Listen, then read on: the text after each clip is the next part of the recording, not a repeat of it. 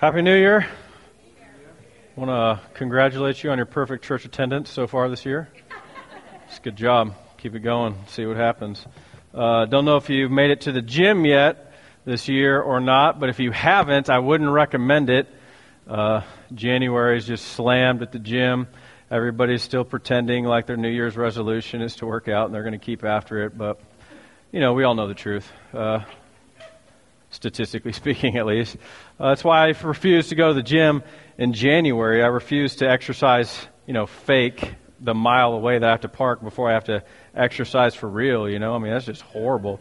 I'm park on the back side of the gym, and uh, you might ask, well, when do you go back, Pastor? What time of the year? I don't. Okay, let's just be let's be honest. Uh, I just don't really like exercising all that much, but uh, probably should considering my age and weight but uh, we'll see what happens maybe 2020. But in the times I do go work out, uh, you know what's always open at the gym, no matter what time of the year it is, uh, no matter how many people are there, you know it's always open? Squat rack. Always open. Doesn't matter how many people are at the gym, doesn't matter what time of year it is, nobody's squatting.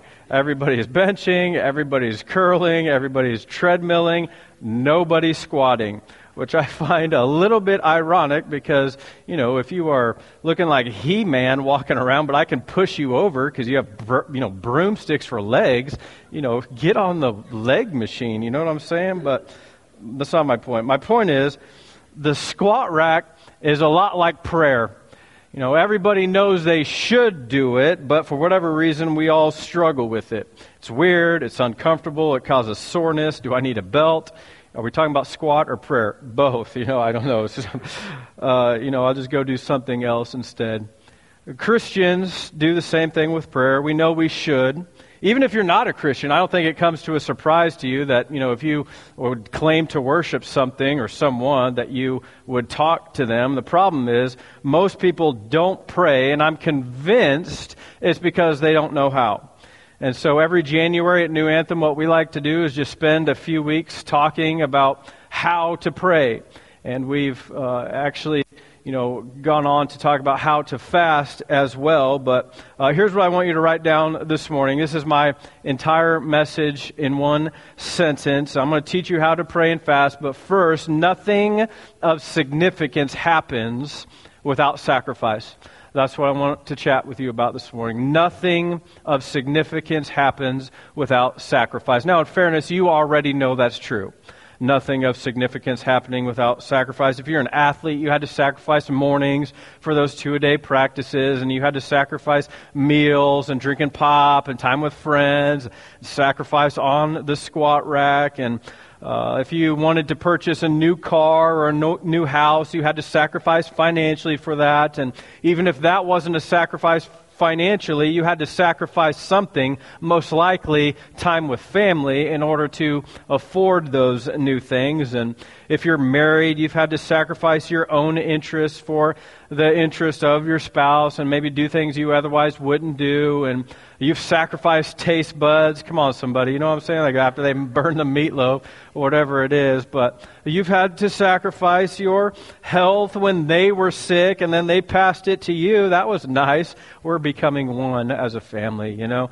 Last week my kids were sick. One was Thursday, one was Friday, one was Saturday. Awesome. Thank you for that uh, kids. But uh, you won't do anything of significance without sacrifice. You won't be a good student. You won't be a good uh, financial steward. You won't be a good spouse. You can't be a good parent. And talk about sacrifice out in the weather for games, whatever it is. You have to sacrifice in order to find significance, which means, which means that in order for your life to change, you have to sacrifice something.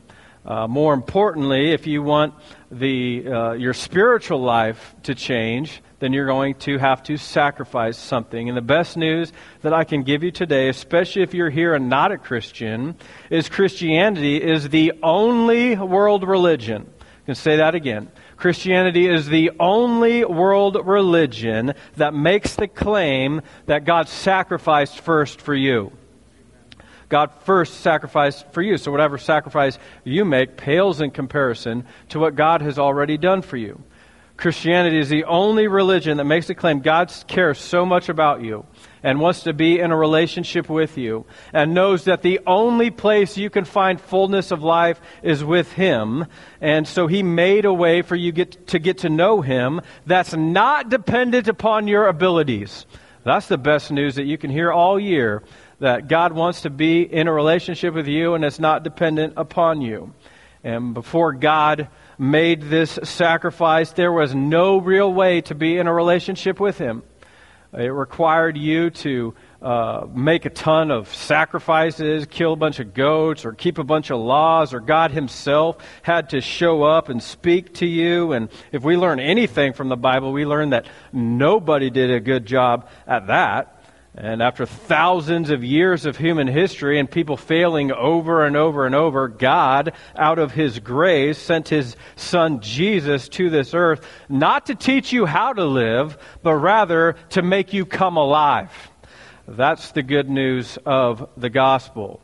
That once Jesus rose from the dead and sent His Holy Spirit to live inside of you, you now have a legitimate way to know God and hear from Him and follow Him and bring joy to your life by spending time with Him. And so I want us to do a couple things this morning. First, I want us to look at a sermon that Jesus taught where he gives us kind of the secret sauce to life. You've come in here disappointed, looking for hope. Jesus gives you the secret to life. I'm going to share that with you this morning. It's the other Holy Trinity you need to be aware of, besides God, the Father, Son, and Holy Spirit. But then I want us to look at a guy who actually incorporated these principles into his life, and maybe see how your life can change because of it. Sacrifice or not, following God are, is totally doable for everybody in this room. It's not something magic you have to do. You're going to leave here this morning knowing what it means to know God, follow Him, and be in relationship with Him. Are you ready for that? All right, here we go. Matthew chapter 6. If you brought your Bible, that's what you need to find. It's towards the back, a place called the New Testament. Just look for some guys' names, and you want the big number 6. These are the very words of Jesus given to his followers so that they could better reflect the character of God. It says, Watch out! Don't do your good deeds publicly to be admired by others for you will lose the reward from your Father in heaven. Wait, there's a reward? Yes, there is. Verse 2 When you give to someone in need, assuming that you do that, don't do as the hypocrites do, blowing trumpets in the synagogues and streets to call attention to their acts of charity. I tell you the truth, they have received all the reward they will ever get. But when you give to someone in need, don't let your left hand know what your right hand is doing Give your gifts in private, and your Father who sees everything will reward you. And when you pray, assuming that you do that, don't be like the hypocrites who love to pray publicly on street corners and in synagogues where everyone can see them. I tell you the truth, that is all the reward they will ever get. But when you pray, go away by yourself, shut the door behind you, and pray to your Father in private. Then your Father who sees everything will reward you. Verse 7 When you pray, don't babble on and on as Gentiles do. Y'all been around that person who just keeps praying and praying? Or at that church, you're like, bro, are you still on the prayer? Like, what are we doing? Uh, yeah, it happens. They think their prayers are answered merely by repeating words again and again and again and again and again and again. Don't be like them, for your Father knows exactly what you need even before you ask Him. Drop down to verse 16. And when you fast, assuming that you do that, don't make it obvious as the hypocrites do, for they try to look miserable and disheveled so people will, will, admire them for their fasting. I tell you the truth, that is the only reward they will ever get. But when you fast, comb your hair and wash your face. Some of y'all need to do that even when you're not fasting. You know, you know what I'm saying? Like, get that combed out.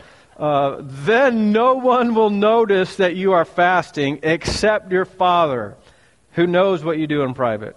And your Father, who sees everything, will reward you. Now, I hope you notice this because Jesus said that there, uh, the secret to life, it happens in three ways. This is the other Holy Trinity you need to be aware about. When you pray, when you give, when you pray, and when you fast. Those are the three things. Notice Jesus didn't command us to do those things. He was under the assumption you were already doing them. So when you give, when you pray, and when you fast, uh, you need to do it in this way. So it's like, well, of course you're going to give. So when you do, you need to do it this way. And we all know everybody prays. And so when you pray, you pray in this way. And yeah, of course you're going to fast. So when you fast, then here's how you should go about it. But I haven't been doing this pastoring thing a long time, but here's what I've discovered in my time. Are there any three harder things to do in your spiritual walk than giving, praying, and fasting? Boy, you want to make some people mad on a Sunday? Get up here and start talking about their money. That'll clear out the room in a hurry. The people say, "Oh, the church just wants my money." You know, another one is just, "I don't want your money." God was under the assumption that you were giving, and so when you do give, you should give in this way. He's after your heart, not your money. And why is it so difficult to pray when it's so easy to literally do anything else? Anybody else discovered that? It's like Tour de France is coming up. If I hop on my bike and bike 30 miles, or I could pray. Uh, let's go with the biking. You know, like, no, you're never going to make it to the Tour de France. But uh, nonetheless, uh, fasting, I know a lot of people that will fast to lose weight. I know very few people who will fast for spiritual purposes. I've talked to pastors who ashamedly tell me, you know, I've never fasted in, in, in all the years that I've been following God. And that's not the way at all God asked us to live. Uh, doctors have found incredible benefits to fasting, specifically intermittent fasting, things like lower blood pressure, decreasing your heart rate, regulating insulin, obviously weight loss. I mean, there's just a whole host of things that you can find online right now about what would happen if you would start fasting. But uh, fasting for spiritual reasons, to draw closer to God, you know, I, I don't do that. You know, I'd rather lose the 10 pounds. Yet, Jesus says here, if you really want to get to know God, and if you really want to live your life to the full, you're going to have to do all three. You're going to have to give, you're going to have to pray, and you're going to have to fast. You've maybe heard the idea that a three strand cord does not easily break. This is the same in your walk with Jesus. When you give, when you pray, when you fast, that cord to God will not easily break. And look what happens, because I hope you saw this. I tried to enunciate my words effectively. Uh, it's what the vast majority of our world wants right now. Jesus says, when you do these things, God will reward you. Reward you. What does that mean? Well, in the original Greek that this was wrote in, it's the word apodidomi. That's a fun word. Let's say that together. One, two, three. Apodidomi. Yeah, you know Greek. Congratulations. 2019, new language. Uh, here's what it means it's a future tense word. It means to give back. Uh, that's what that means. When God will reward you, God will give back to you. Now, everybody likes to get a reward, but that's why I started this morning the way I started. When I said that uh, nothing will, of significance will happen without sacrifice. Uh, I guess the way I could have said it is your reward can't come without restraint. Uh, that's a big idea this morning. That giving, praying, fasting, those things all require sacrifice. They're difficult. They require self restraint. And the question before you today is do you really want the reward? Do you want to deny yourself some good things in order to get the greatest of things? And some of you are going to decide no, sacrifice isn't worth it. And that's totally your own prerogative. But others of you are going to say yes because you're sick of having the same problems and you're sick of making the same mistakes and you're ready for a move of God. And what's available to you, to you this morning is just that a miracle, a changed life, a healing, financial freedom, a restored marriage, peace. But if you, uh, you want results that nobody else is getting, then you have to do what nobody else is doing. And I can guarantee you, very few people in this world right now are giving, praying, and fasting. And so, if you don't want to be rewarded by God, then this message is not for you. You can just continue to blankly stare at me as you have done the past moments that I've been speaking and think about how the Chiefs are on bye week this week. But Uh, if you do want these things in your life, if you do want a move of God, if you do want the previous list of any of those things, you know, however God will, if you want to discover how God will choose to reward you, then I want us to look at a guy, an ordinary guy, no different from anybody in this room. His name is Nehemiah. And if you turn back in your Bible towards the beginning, uh, a different gentleman, a guy named Ezra, compiled Nehemiah's journal for us, and the kind folks who put your Bible together named the account Nehemiah. That's convenient. Thanks for doing that, guys. Uh, but he actually did give, pray, and fast, and he was rewarded by God. And I want to see, I want you to see maybe what you can do this year in order to, to change your life by giving, praying, and fasting. We call this initiative that we do every single year 21 days of prayer and fasting, not because there's something magic that happens after 21 days, but rather because science says if you'll do something for 21 straight days, the likelihood that you'll continue to do whatever that thing was skyrockets. It'll eventually become a habit, and I want you habitually praying. But the other reason we decided on 21 days is because Daniel in your Old Testament, as some of you may know, prayed and fasted for 21 days, and the breakthrough didn't come until after day 21. And I just figured, you know, both couldn't be wrong. Okay, if science was wrong, God was right. And God's not wrong, but if He was, then the science would have backed us up. 21 days. So again, don't get hung up on the days. If you're thinking morally, like, oh, I got to do the days, you're thinking wrongly. Okay, this isn't about the days. This is about your heart. Okay, you still with me? Good. Nehemiah. He is the guy that we're going to read about. Again, we don't have time to read all of his accomplishments. You can do that on your own. But if you're not there yet, a couple helpful things for you to know. First of all, Nehemiah is Jewish. And Nehemiah uh, came from Jerusalem, not him specifically, but rather his family. If you paid attention in world history class in college, or if you know your Bible, you know that in 587 BC, the Babylonians went in and they conquered Jerusalem. And they took hundreds of thousands of people captive. People like Daniel. You can read about the account, King Nebuchadnezzar conquering uh, uh, Jerusalem. Uh, that was an actual historical event. And some of Nehemiah's ancestors were some of the people that were enslaved back in Babylon. Now, 50 years later, Persia conquers Babylon. And a king named Cyrus uh, sends back some of these Jews that were captured in Babylon, he sends them back to Jerusalem to rebuild their temple that Solomon had built and to kind of restart things there in Jerusalem. You can read about that in Bible in the book of Ezra.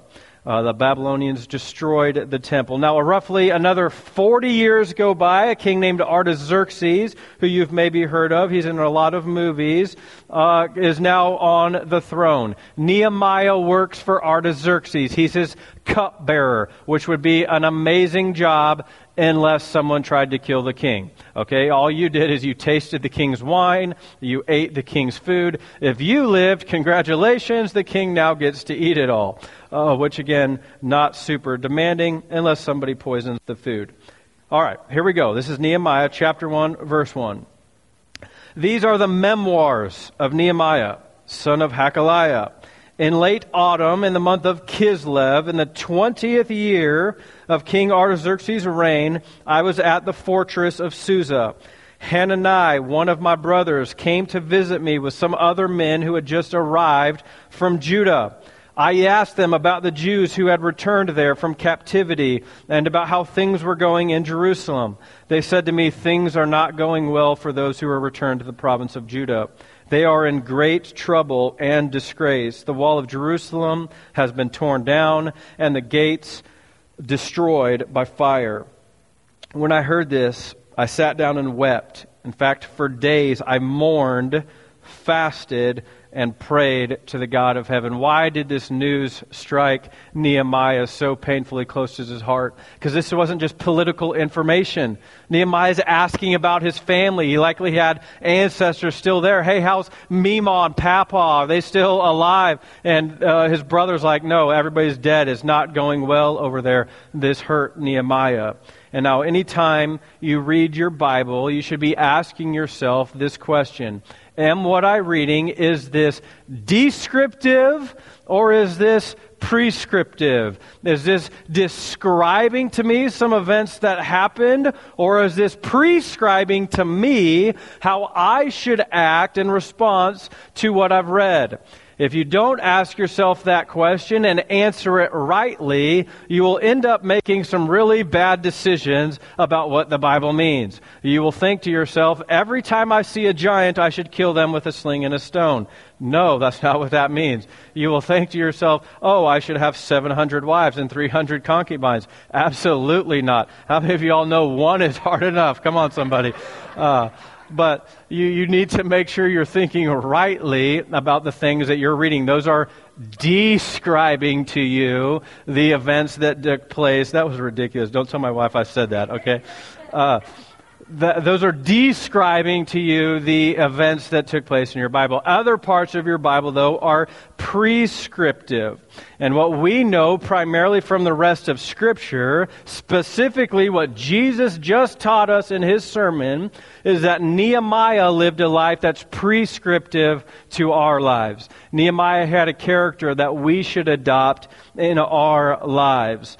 Uh, it's uh, what was Nehemiah's response when he got this troubling news? His first response was to pray. And so uh, this is prescribing to us that our first response when we get troubling news should be prayer, should be our first response, not our last resort. I've said that a number of times. Prayer needs to be your first response, not your last resort.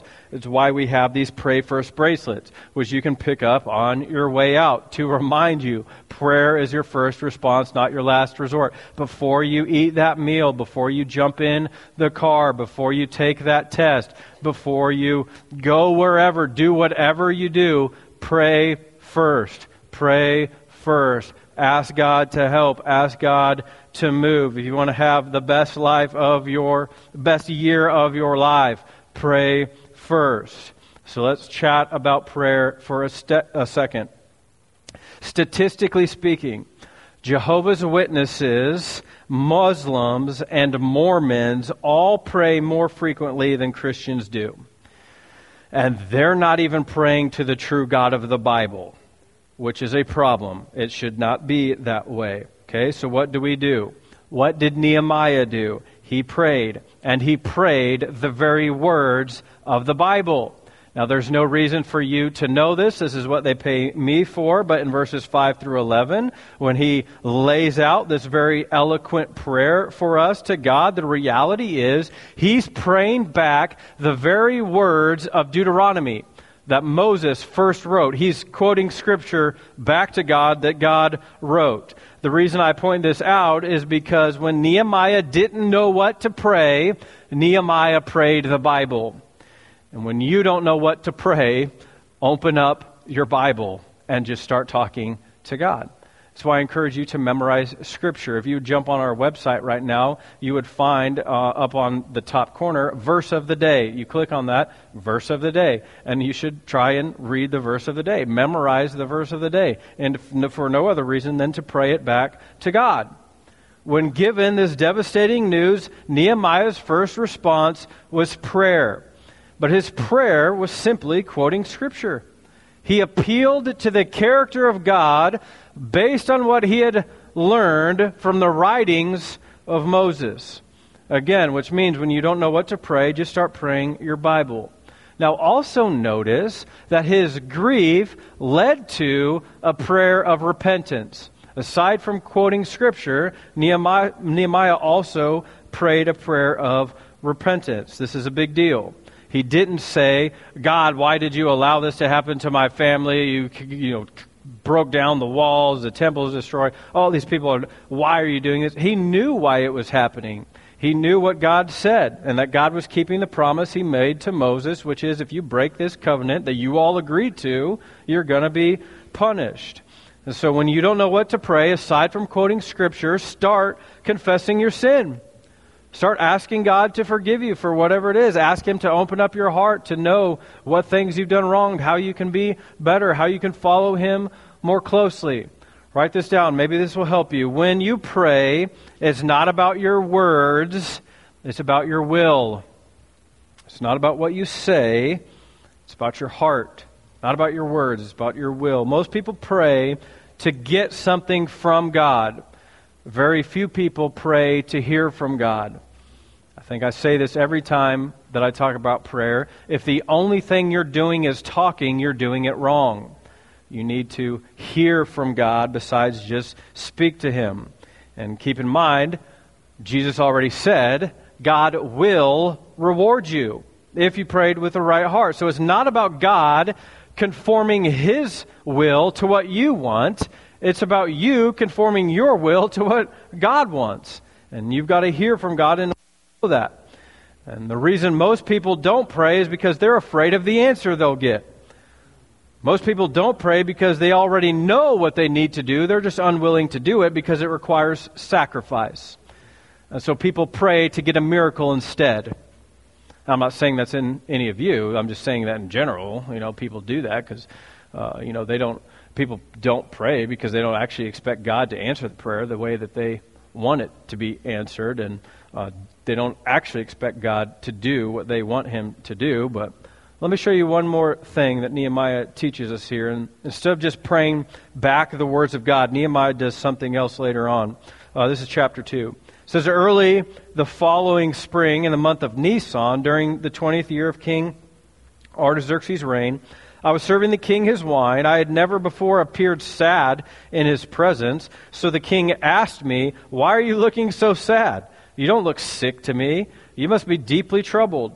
Then I was terrified, but I replied, Long live the king. How can I not be sad? For the city where my ancestors are buried is in ruins, and the gates have been destroyed by fire.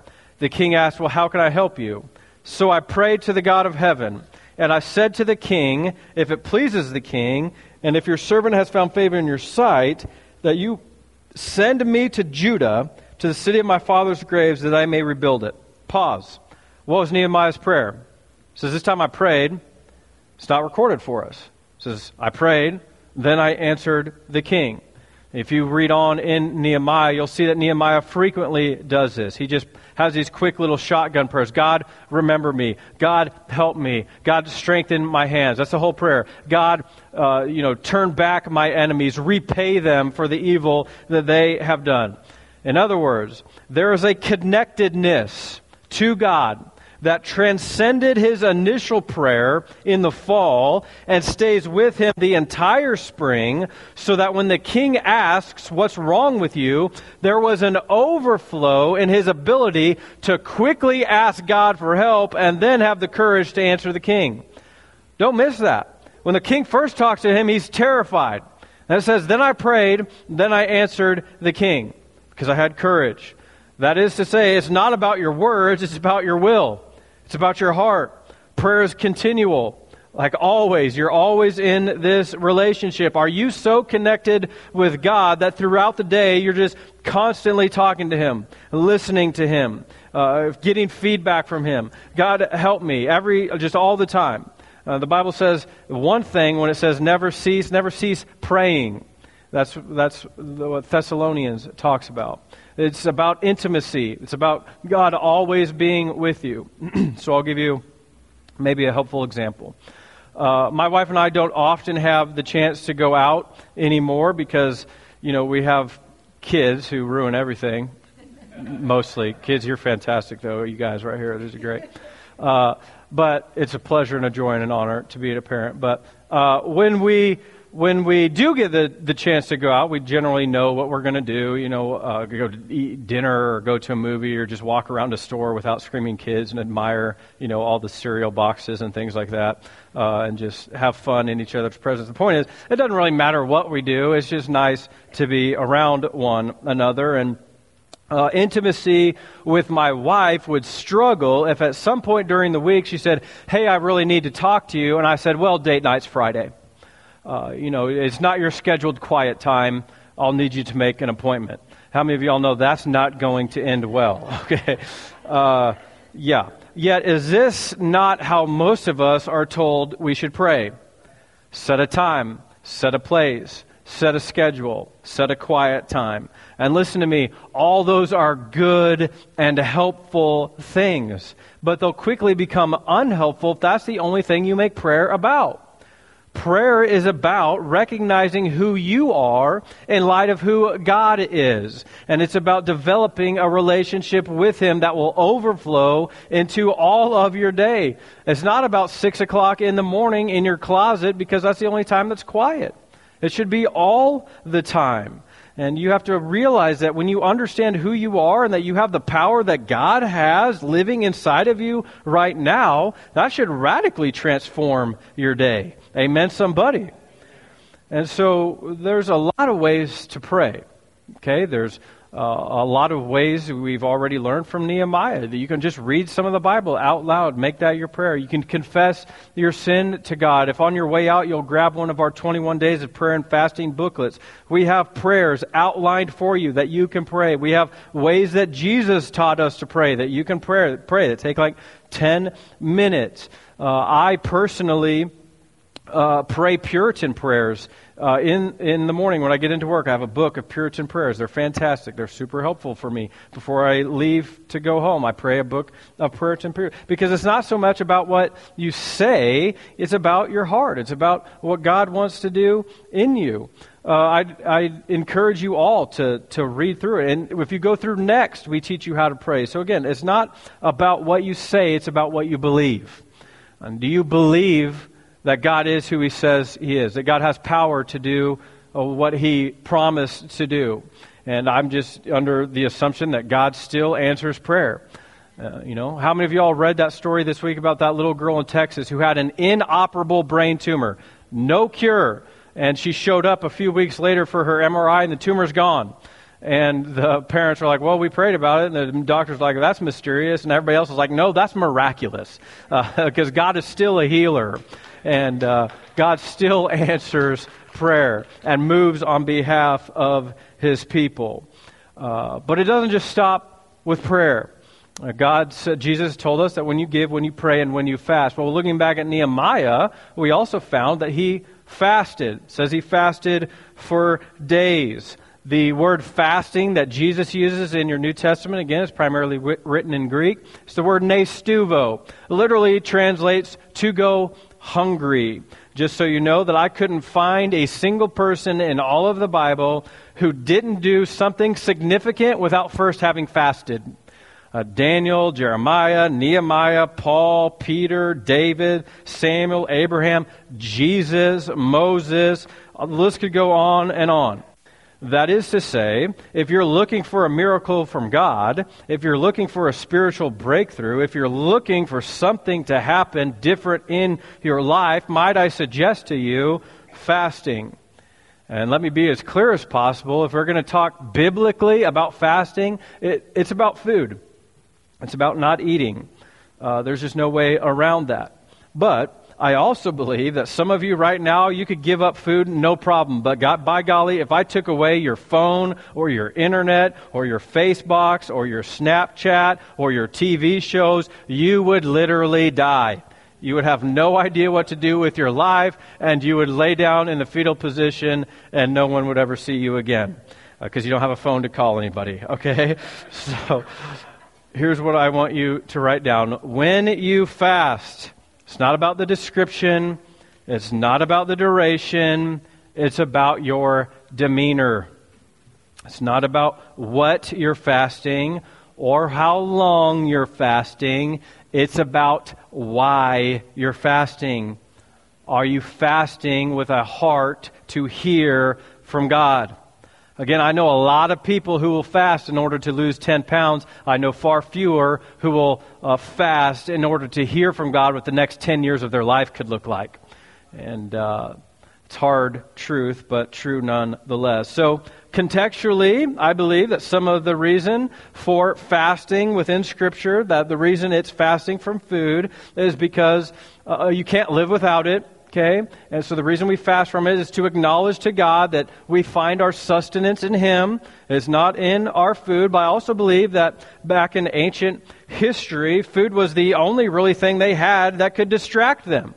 It's not like they could hop on their phones. Very few people could read or write, and uh, they couldn't surf the web. And so, part of the reason I will admit fasting from food uh, is because that was their primary distraction. But I also believe that God meant what He said when He wrote the Bible. Excuse me. And so you should uh, likely try and fast from food, but something else here in 2019, fasting from something else, it could be totally beneficial for you. We want to acknowledge that as well. If you choose to do food, let me also say that you should probably consult a doctor first, okay? Uh, and if you uh, do choose to do food, start small. You know, don't be a hero. Do a day. Do three days. Do five days. Do seven days.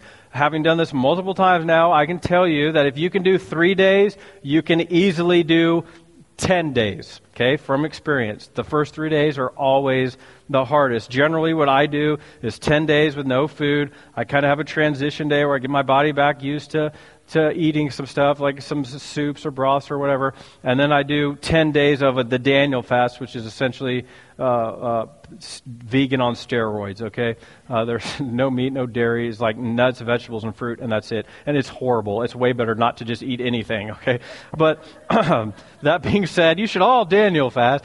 Uh, no, my my uh, what I'm saying, I'm actually not doing that this year. I feel like the year five of the church, God was leading me to do something more profound, make 2019 a season of fasting. So I'm going to fast for 40 days. I'm going to fast seven days in January, and then three days every the next 11 months for a total of 40 days throughout the entire year. It's going to be a year of fasting for me. But again, uh, don't say that to brag. Just tell you that's one of the things that you can do. Uh, and again, it's not about me. It's about what you decide to do. If you fast from TV, great. If you fast from your phone, great. If you decide to do a juice fast, fantastic. If you decide to do just a water only fast, even better. But what I'm trying to help you see is you won't be rewarded by God the same way if you don't do anything. That's not me saying that. That's Jesus saying that when you give, when you pray, when you fast. And I would highly, highly recommend you do this as a family. It's actually why we've developed these 21 days of prayer and fasting kits for your children, which again you can pick up on your way out. I meant to grab one between services, totally forgot. I apologize. But it outlines what you can do as a family and prayers that you can pray every night with your kids uh, as they you lay them down to bed. The next 21 days, shield them in prayer. Teach them this is just what people do. We pray. And if you're new to praying, grab one of those. Pray those prayers, okay? It'll be fantastic for everybody, even if you're not a kid, okay? Um, again, not about what you do, it's about why you do it. You're trying to hear from God, you're trying to have your life changed by Him, found the power in Him. Last thing, Nehemiah didn't just pray, he didn't just fast, he also gave, which is what we've been instructed by Jesus to do. He gave up his time, he gave up his position, he gave up his money, he gave up sleep. If you'll read about it, he gave up a cush job for a physically demanding job. You see in chapter 2, verse 4, he tells the king, Send me back to rebuild the walls and the city. I'm no longer a cupbearer, I'm a contractor. Write this down. When you give, it's not about the amount, it's about your attitude when you give, it's not about the amount, it's about your attitude. The examples that you'll find in Scripture of people who gave never asked God, what's the minimum amount I can give? Is this 10% of my net or of my gross? They gave literally everything they had. In fact, they all believed that it was God who owned everything to begin with and just allowed them to have anything that they had. And that's what you see with Nehemiah. He wasn't concerned about his welfare or his well being or whatever. He was, he was just trying to live irrationally generous. He gave up everything in order to go away and, and rebuild the walls. And he wasn't doing it to make himself famous, he was doing it to make God famous. I would challenge you in 2019 to give more than what you gave in 2018. This has been Laura and I's habit for almost 10 years now, where we give more that year than we did the year before. And let me just tell you something out of complete impunity. God has always shown up. God has always made a way for us to give more than we did the year before. Test God in this. You know, this is the only thing the Bible will tell you to test God in your money. Because He knows it's the only thing that's the chief competition to His heart, to your heart, to Him. Whatever I'm trying to say. Y'all following me still? Man, that was brutal, but it happens, okay? Um, so, give, pray, fast. We have these tithe challenge cards in all the buckets around you. If you want to hop in this year into the tithe challenge, here's all it is. You'll commit to giving, uh, being irrationally generous for three months. And you sign the card and you make the pledge. If at the end of that three months, God hasn't done what He promised to do, which is reward you, when you test Him in this, we will refund all of your money. Because I just totally believe that God will do what He promised to do. So I'll put your money where my mouth is, right? So I don't think that's how it goes, but that's how I said it. Uh, but be irrationally generous this year. Live open handedly. Ask God to do some amazing things with the expectation that He's going to do it. Because you're giving, you're praying, and you're fasting. Do you believe that it's all God's? Because it is. And that's how you need to start living. Again, it's not about the amount, it's your attitude. So let me land the plane like this 2019 could be the best year of your life. Doesn't mean there won't be hardship. Doesn't mean that there won't be a grind. Doesn't mean that there won't be struggle. And it certainly doesn't mean there won't be sacrifice. But if you'll commit to praying, fasting, and giving, God will reward you. He's promised it. And you can't have one without the other. And if you're thinking, well, I haven't got this, and well, uh, look into your life. Are you doing all three? Ultimately, the choice is yours. That's the beauty of following Jesus. He meets you right where you're at, and he beckons you, come follow me. He doesn't push anything on you or demand anything of you. You get to decide. He doesn't pressure you into anything. He's just simply saying, hey, fullness of life is found over here. If you'll just follow me, I'll give it to you. These are the things that you're supposed to be doing. What you should be most encouraged by this morning is all of this is totally doable. Doesn't matter your age, doesn't matter your spiritual maturity level, doesn't matter your income. Everybody in here this morning can give, pray, and fast. Anybody. Doesn't matter who you are. It's just going to require sacrifice. But nothing of significance happens without sacrifice. Every head bowed, every eye closed.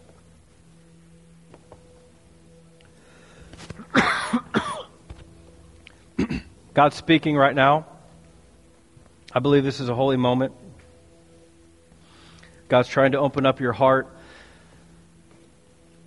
to one of these areas of life, maybe all of them. God, we're asking you to do what only you can do. Shout in our hearts right now. Give us our next steps. Help us know where we can more faithfully serve you with giving and praying and fasting. Where's God leading you to fast? What, he, what is He asking you to give up this season? I don't know how all of you came in this morning, but there's a lot of voices all competing for God's right now. I'm asking you to silence those.